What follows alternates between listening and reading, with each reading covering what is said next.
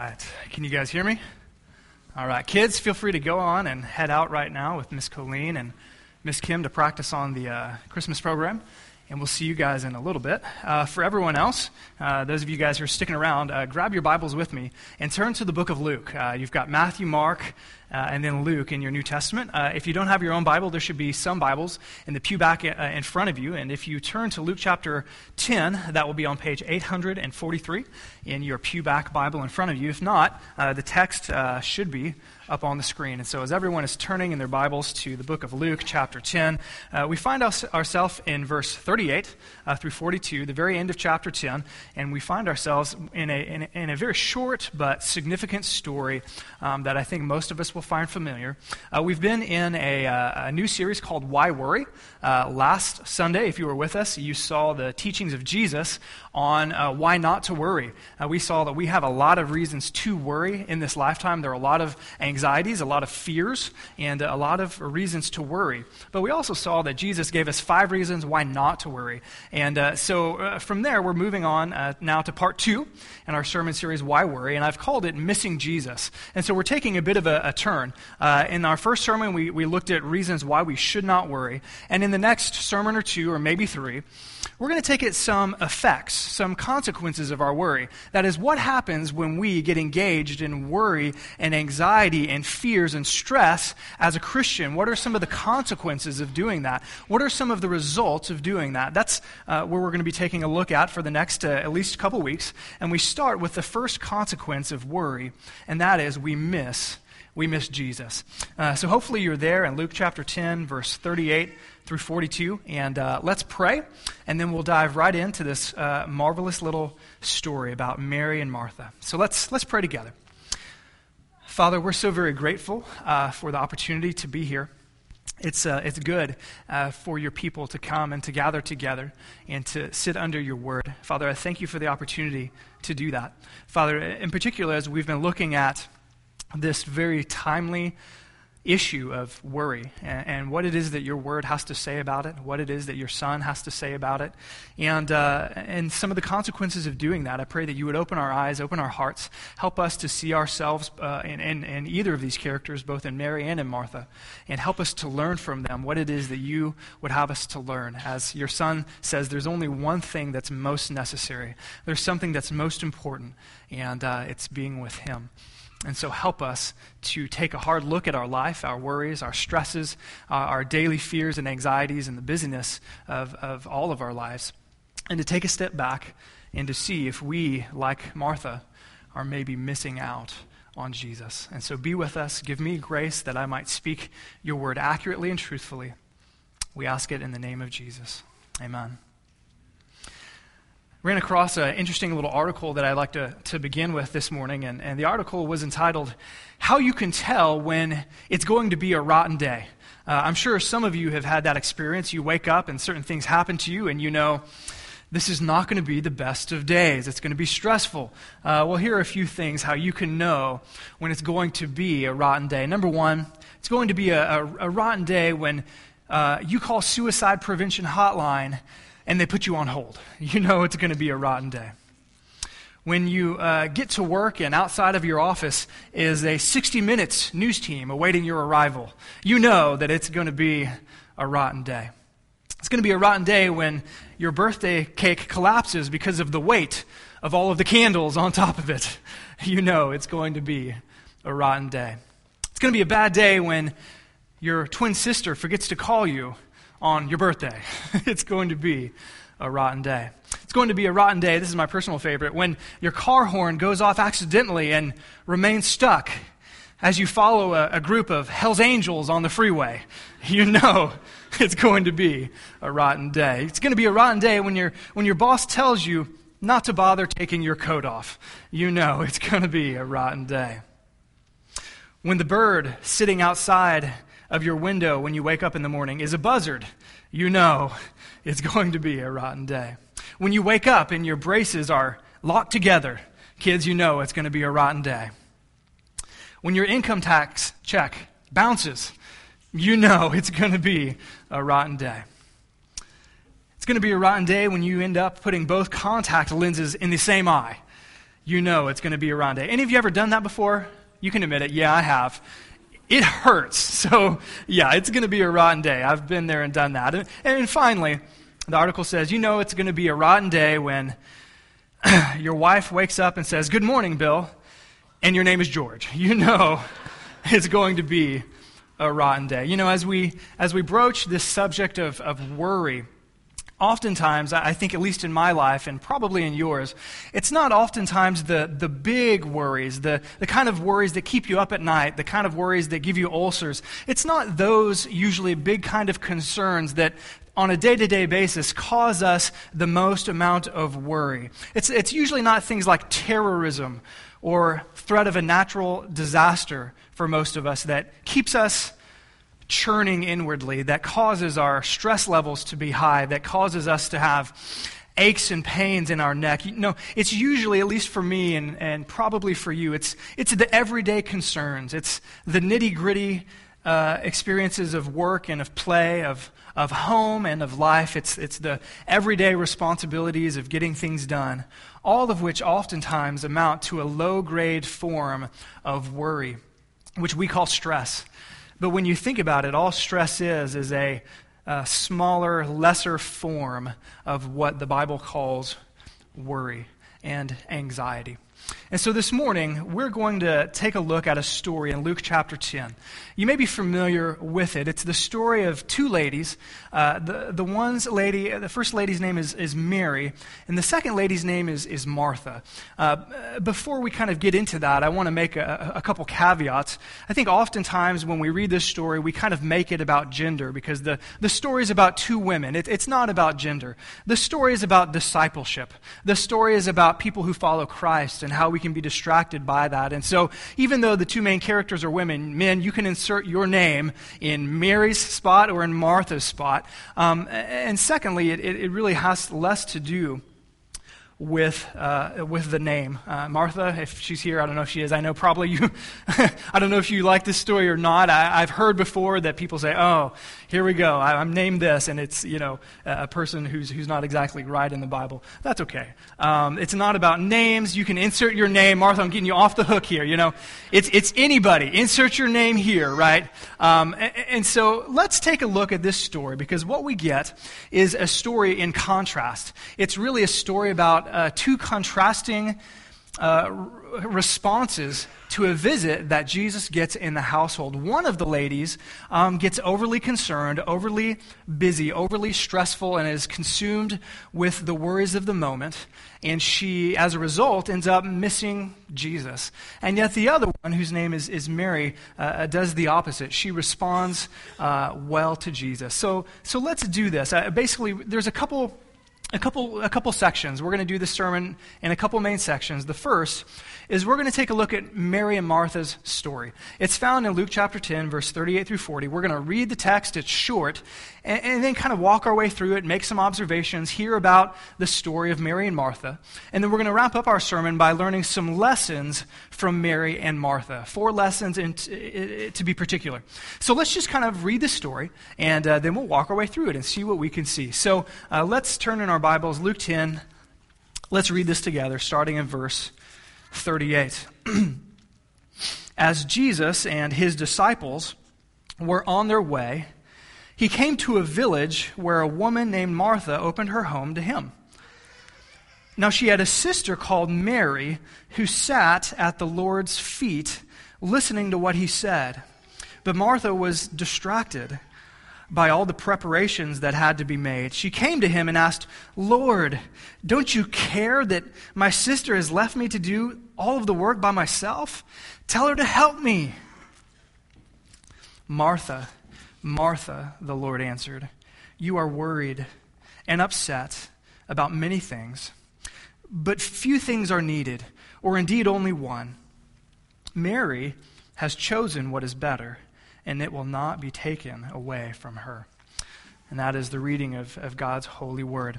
So let's walk our way through the story and see what we can see about uh, these two women. Uh, so the, the story begins, and this is a very short story. We're lacking details. How, how we wish that we had more details. How we wish that we could feel just a little bit more about the mood and the tension and some of the interplay and the glances that were going on. How I wish we had more detail. But I think Luke leaves it up to our imagination a little bit to, to imagine how this must have gone down. The story begins in verse 38 it says that Jesus and his disciples, certainly at least uh, 12 of them, and there may very well have been more. We know that oftentimes more people follow Jesus other than the 12. And so uh, Jesus and, his, and the 12 at least, and maybe some others, it says that they were on their way. Now, in the book of Luke, what you find out is that they're on their way to the city of Jerusalem.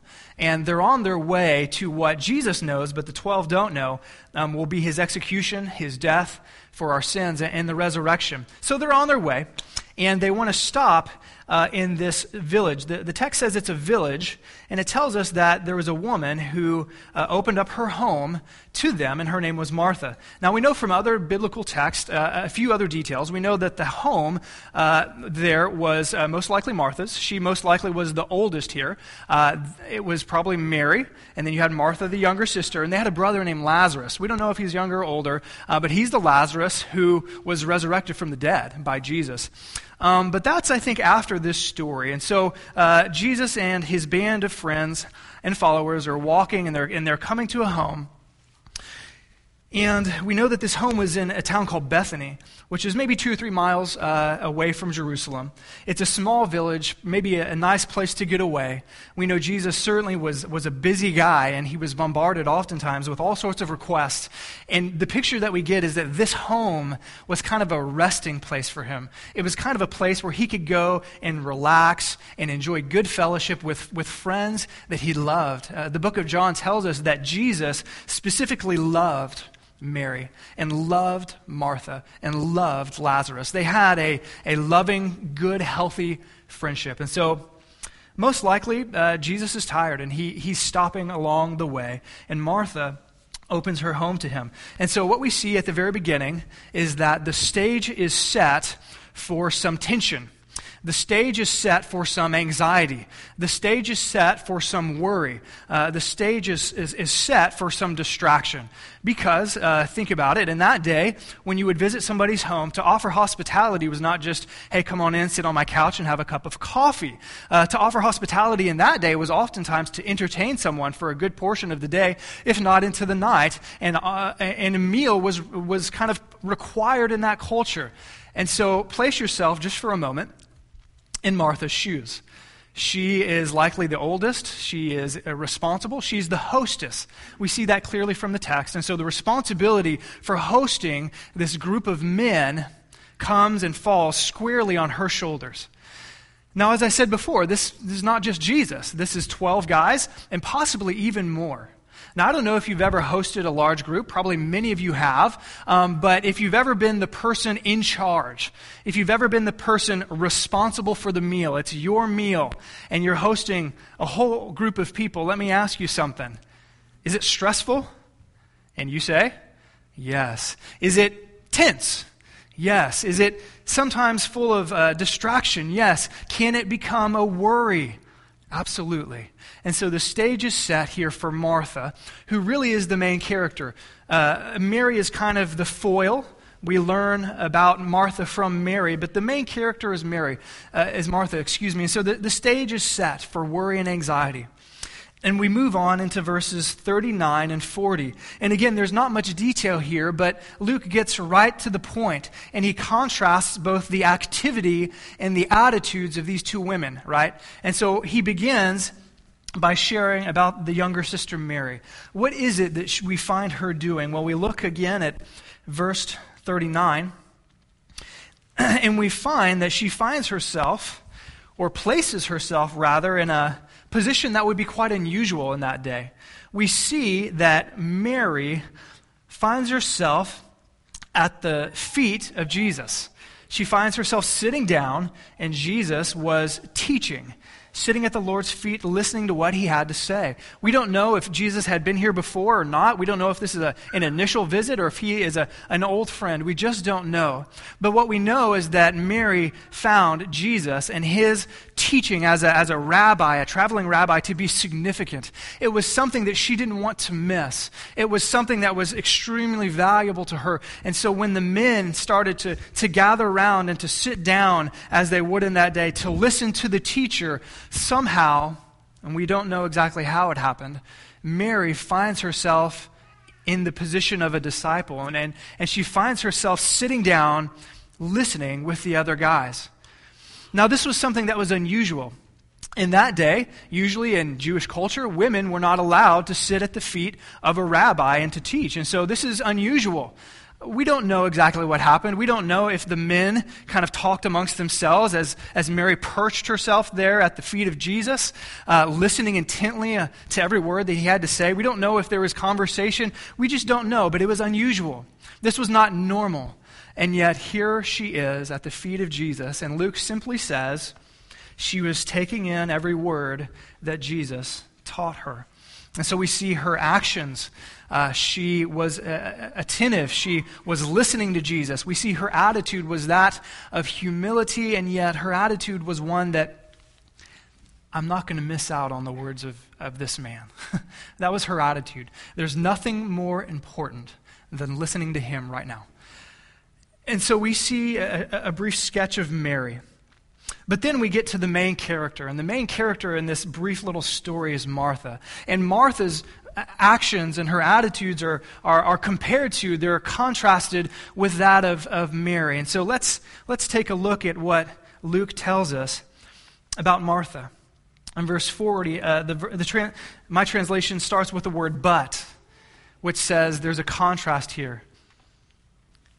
Mary has an activity of listening and she has an attitude of Jesus is most significant in this moment. But the actions and attitude of Martha were a little different. The text says, But Martha, my translation says, Martha was distracted. Martha was distracted. What was, what was she distracted from? And what was she distracted by? Well, clearly she was distracted from listening to Jesus because that's what was going on. She was distracted from listening to Jesus, but she was distracted by, the text tells us, by all of the preparations that had to be made. Literally in the Greek, it's by uh, something to the effect of by, by the much serving. By the much serving. That's what she was distracted by. And any person who's ever been in a scenario like this, I think knows exactly what Luke is trying to tell us. There were 12, at least 13, maybe more men, and maybe they were hungry. And Martha here is, is the firstborn, and, and, and I don't want to read too much into it, but certainly from other biblical texts, we see that she took the lead, that she was the initiative taker. We see that when Lazarus was raised from the dead. She's the responsible one. She takes the lead. She's kind of the A type personality. She wants, most likely, things to be perfect for this most special of guests, and there were many things, at least in her opinion, that needed to be done. A lot of preparation to feed and to host these men in, in a way that she thought was necessary.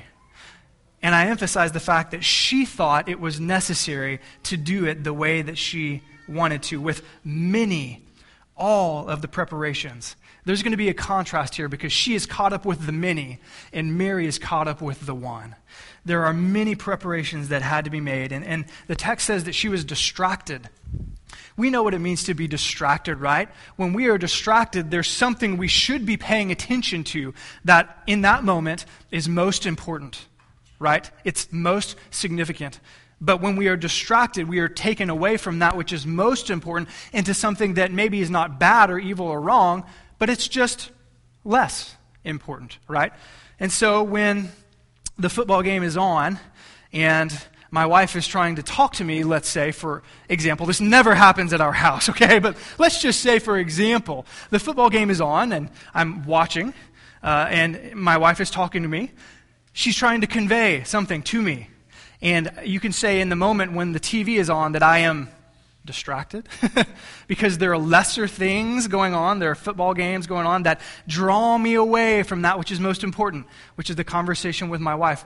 Martha was distracted by that which was most significant. And so we see both uh, Martha's actions and her attitude. We see her action here most significantly. She's busy, she's doing, she's active, she's heaping uh, responsibilities upon herself. But when we get then to the end of verse 40, we see her attitude, right? We see her actions, she's busy, but we see her attitude, and her attitude comes out in the question. It's more like a demand in the Greek that she makes of Jesus. It's just one little line, but let's look again at what she says. She says, Lord, don't you care? Don't you care that my sister has left me to do all of the work, to do the work all by myself? And then she commands Jesus, tell her to help me, right? Tell her to help me. What's, I think, interesting here is that um, take a look at, at, at, uh, at the emphasis. What's the emphasis here on the question? Lord, don't you care that what, church? My sister has left who? Me to do all the work by what? Myself. Tell her to help me. And so we see, a, a, a, just in a moment, there was a switch from serving the men and, and serving Jesus and, and being a good host. It's been elevated to doing what is necessary to provide a good meal and a good experience to this is really about me. this is really about me providing a good meal, my reputation as a hostess, my meal, my perfection, the way that I envision it being. Do you see that? It's not anymore about Jesus. And I think in the moment, it's not even about Mary. Who's it about? About Martha. because she, the Bible says, in Jesus' words, has become worried and upset. You see, the stress has turned into worry, which has turned into the, the word upset, talks about an external, she's frazzled. That's what that means. She's frazzled, right? That's what it's turned into and the focus has gone from serving Jesus to, to serving her own needs and expectations. And as a result of her busyness of being engaged in all of what she thinks is necessary, it's become about her. Now, take a look at Jesus' uh, response. He says, You're worried, you're upset about what? One thing? No about many things. There's a contrast. Martha, there are a whole slew of things going on for you that are significant and not bad at all. There are many things that you're doing, but few things are needed, or indeed only one. It's exactly hard to know what that means, but what I think it means is this. I think what Jesus is saying is he's saying, Martha, listen, I know there are 12, 13 guys, maybe more. I know there's a lot of responsibility here. But listen, I've, I've come not just to get a meal, I've come to teach you. I've come to speak with you. I've come to be with you. I've come to fellowship with you. And it's not at all wrong for you to be doing this. I, you're the host, and we appreciate all that you're doing. But listen, you've made it into more than what it needs to be. I think that's what Jesus is saying. He's saying you've made a ton of dishes and you've become overly stressed and you've set these expectations on yourself and you're busy and you're worried and you're frazzled. But listen, listen, we don't need a five course meal. We just need a one course meal. Give me a piece of fish, give me a bowl of soup, and then come listen to me. Then come be with me. Then make that which is most important most important. See, he's not railing her for hosting. He's not railing her for doing things while she, uh, while her sister is, is, is listening. No, he's saying, You've taken on too much. You're too busy. You've done too much. I want to share a quick story with you. Jeanne Hendricks, um, the wife of famous DTS professor Howie Hendricks, has written a book called A Woman for All Seasons, and she describes a scene that probably I think many of you, especially you ladies, can, can relate to. I think we all feel like, feel like Martha from time to time. She's, she writes this way Frustration is a very real problem. Some years ago, I was hostessing a, a, Thanksgiving dinner in our little home, which happened to be on the short side of counter space. the, the Lord and I had, had many conversations about the fact that the house was too small, but He said, wait. I thought I was doing the best I could. I thought. Shortly before it was time to serve, I, I slipped into the hot kitchen to, to check my roasting turkey. As I was lifting it out from, from one place to, to the other, in a place too tight for efficient operation, it slipped and it fell right down on the floor. What would you do? She continues Two thoughts flashed into my mind. Number one, the floor is clean. Number two, nobody's here.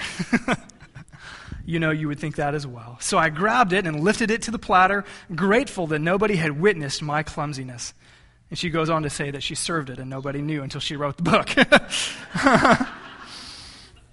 she says, Suddenly a surge of self pity came, and I leaned up against the wall and started to cry. And I said, Lord, I told you so. Now look at what's happened. It's all your fault. Then I heard laughter and talking from the other room, and I suddenly felt ashamed. What if somebody should come and see me in such dejection? I, I, grabbed a newspaper to, to cover the mess on the floor, and I decided to have it out with the Lord later. And she concludes by saying, I think I know a little of how Martha felt. Do you know a little about how Martha felt in that moment? I think we all do. Jesus, I think, graciously responds. I don't think he yells at her, Martha, Martha. I don't, I don't, think, I don't think that's how it is. Oftentimes, the repetition of a name is, is, a, is a sign of gentleness. Martha, Martha. And he gets right to the point. Listen, you're doing too many things. One thing is necessary. And then he responds to her demand about Mary. Mary has chosen what is better. That's an important word. Mary has chosen what is better, and it will not be taken away from her. It's not that what she was doing was bad, it's that listening to Jesus was better. it's not that what she was involved in, the busyness and the cooking, was wrong. It's just that in that moment, there was something more significant, and it was spending time with Jesus. And so let's now turn in the minutes that we have remaining to learn some lessons. Let's learn, learn some lessons for, hopefully, from Martha and, and, and from Mary's story. Number one, if you're taking notes, just kind of jot these down. Uh, number one, sometimes, what, what, three sometimes and one all the time. That's, that's what we've got. Uh, number one, sometimes our busyness causes us to miss Jesus. Sometimes our busy, hectic, overpaced lifestyle causes us to miss out on personal time with Jesus. Uh, to me, this is the most clear application from this text. I think oftentimes I look at my life and I think, boy, I am just, I'm like Martha. I choose a whole slew of things that are not bad. In fact, many of them are good over spending, just simply spending time with Jesus, listening to Him, praying to Him. I mean, just think about all of the things in, in, in, a day or a week that, that oftentimes come before the best thing. I mean, choosing to sleep in instead of waking up 30 minutes early. Guilty. Listening and enjoying sporting events instead of spending time in the Word. Guilty watching the news at night while you're vegging out, maybe working late, maybe exercising instead of prayer time. There are, are, are an infinite amount of ways that I think our busy, busy, busy lifestyle, while not bad in of itself, causes us, come on in, guys, causes us to miss out. And we find ourselves like Martha. We're so consumed with our schedules, with our sports, with our extracurriculars, with our family, and, and all of those things are good. But there's a Savior, and He's teaching, and He's longing to spend time with us. And we find ourselves busy in the kitchen. Sometimes our busyness causes us to miss Jesus, but not only that, secondly, sometimes we create worry and stress ourselves. I think this is also a clear application from this text. Sometimes the worry is, doesn't come to us, but we create it. We create the worry and we create the stress. J- just think about Martha. Yes, there's a level of stress in, in, providing a meal for guys like this, but she went over and above. She did more than what she needed to. She added more to her plate than was necessary. She added her own expectations of how it should be, her own desires, her own standards for how the meal and the hosting should be. And when we do this in our own life, our own expectations, somebody else's desires to, to what we have on our plate, somebody else's standards, or maybe standards that are our, our own and they're too high to meet. we oftentimes can create stress and we can create worry on our own. This is often true of those who tend to be perfectionist, those who tend to be a little obsessive compulsive, and I'm not going to ask you if that's you, but you know if it is. You just do too much. You get worried. You're easily stressed out. It has to be the way that it has to be, right? And, and, and so we just create this stress. For me, I know when I'm doing this because my neck tenses up and I can feel it. I can feel it right here in my neck, and I think, I'm not handling the responsibilities of the day rightly because I'm becoming overly consumed and overly concerned. I'm creating it myself. So sometimes we, our busyness causes us to miss Jesus. Sometimes we, we create it ourselves. And the third sometime is this sometimes we lash out at others because of our unnecessary worry and stress. You know, this is the part that's interesting. I mean, can you imagine? I don't know how it went down, but in my mind's eye, this is probably a, maybe a small home. I don't know. Uh, can, can, can Martha, who's, who's doing cooking and she's busy and she's stirring and she's sweating and she's clanging and she's busy and she, there's, all, there's a frenzy of activity over here, can she see what Mary's doing?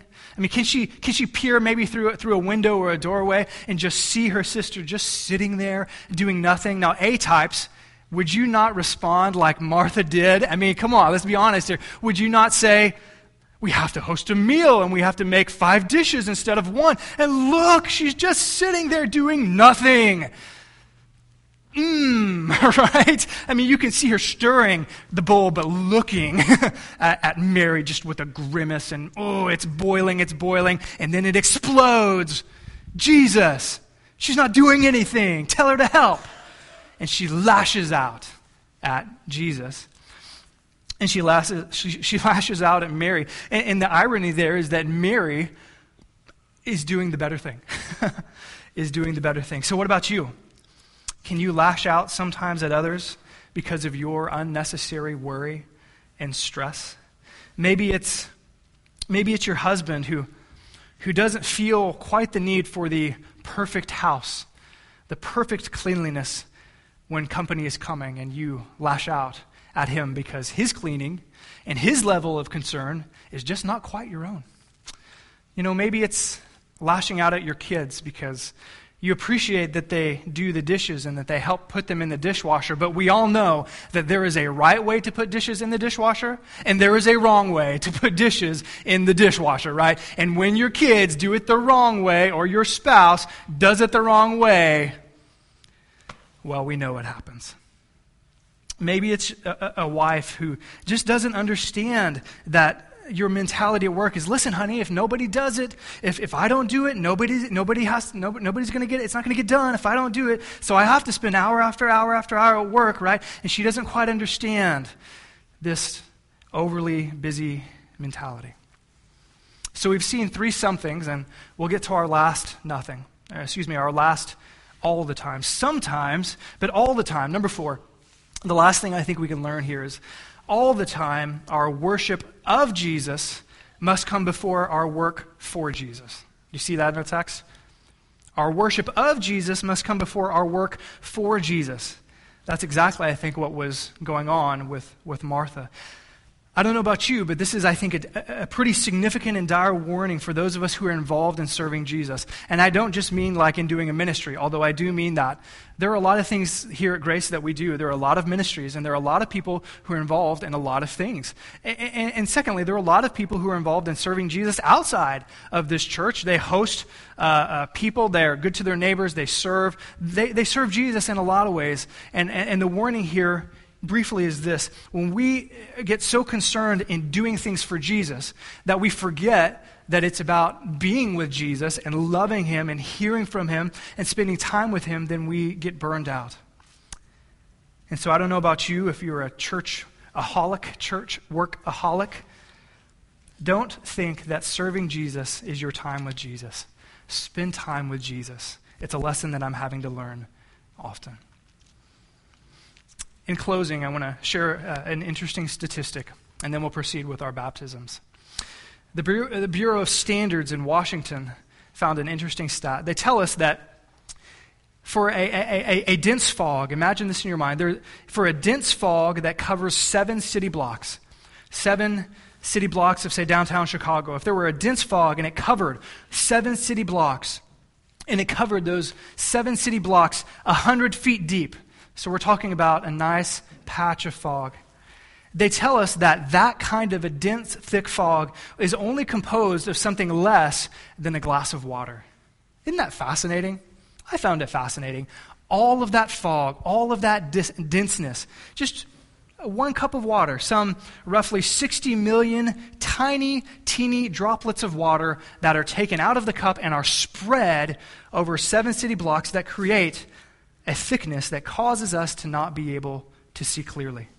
You know, that's, that's not very much water, but it's a lot of blurred vision. If you've ever been in fog before, I grew up in South Texas, right by the ocean, and many a morning it was dense fog, and you couldn't see five feet in front of you, and, and I drove to school that way oftentimes. It's a whole small amount of water, but a whole heck of a lot of blurred vision. You know, I think a cup full of worry does the same in my life and in your life. Just a cup full of worry, a cup full of anxiety, a cup full of unmet expectations has the same result in my life and in your life. Just the water droplet size issues can multiply and they create a dense fog of worry. And what they do, as what they did with Martha, was they cause us to have blurred vision, to have blocked vision, and we can miss Jesus right in front of our face. And so, church, let's learn from Mary. And let's learn from Martha. Let's not allow the daily, the small worries of life to cause us to miss out on time with our Savior. But like Mary, let's choose to, to bow at his feet, to not do some of the things that are good in place of that which is best. Let's pray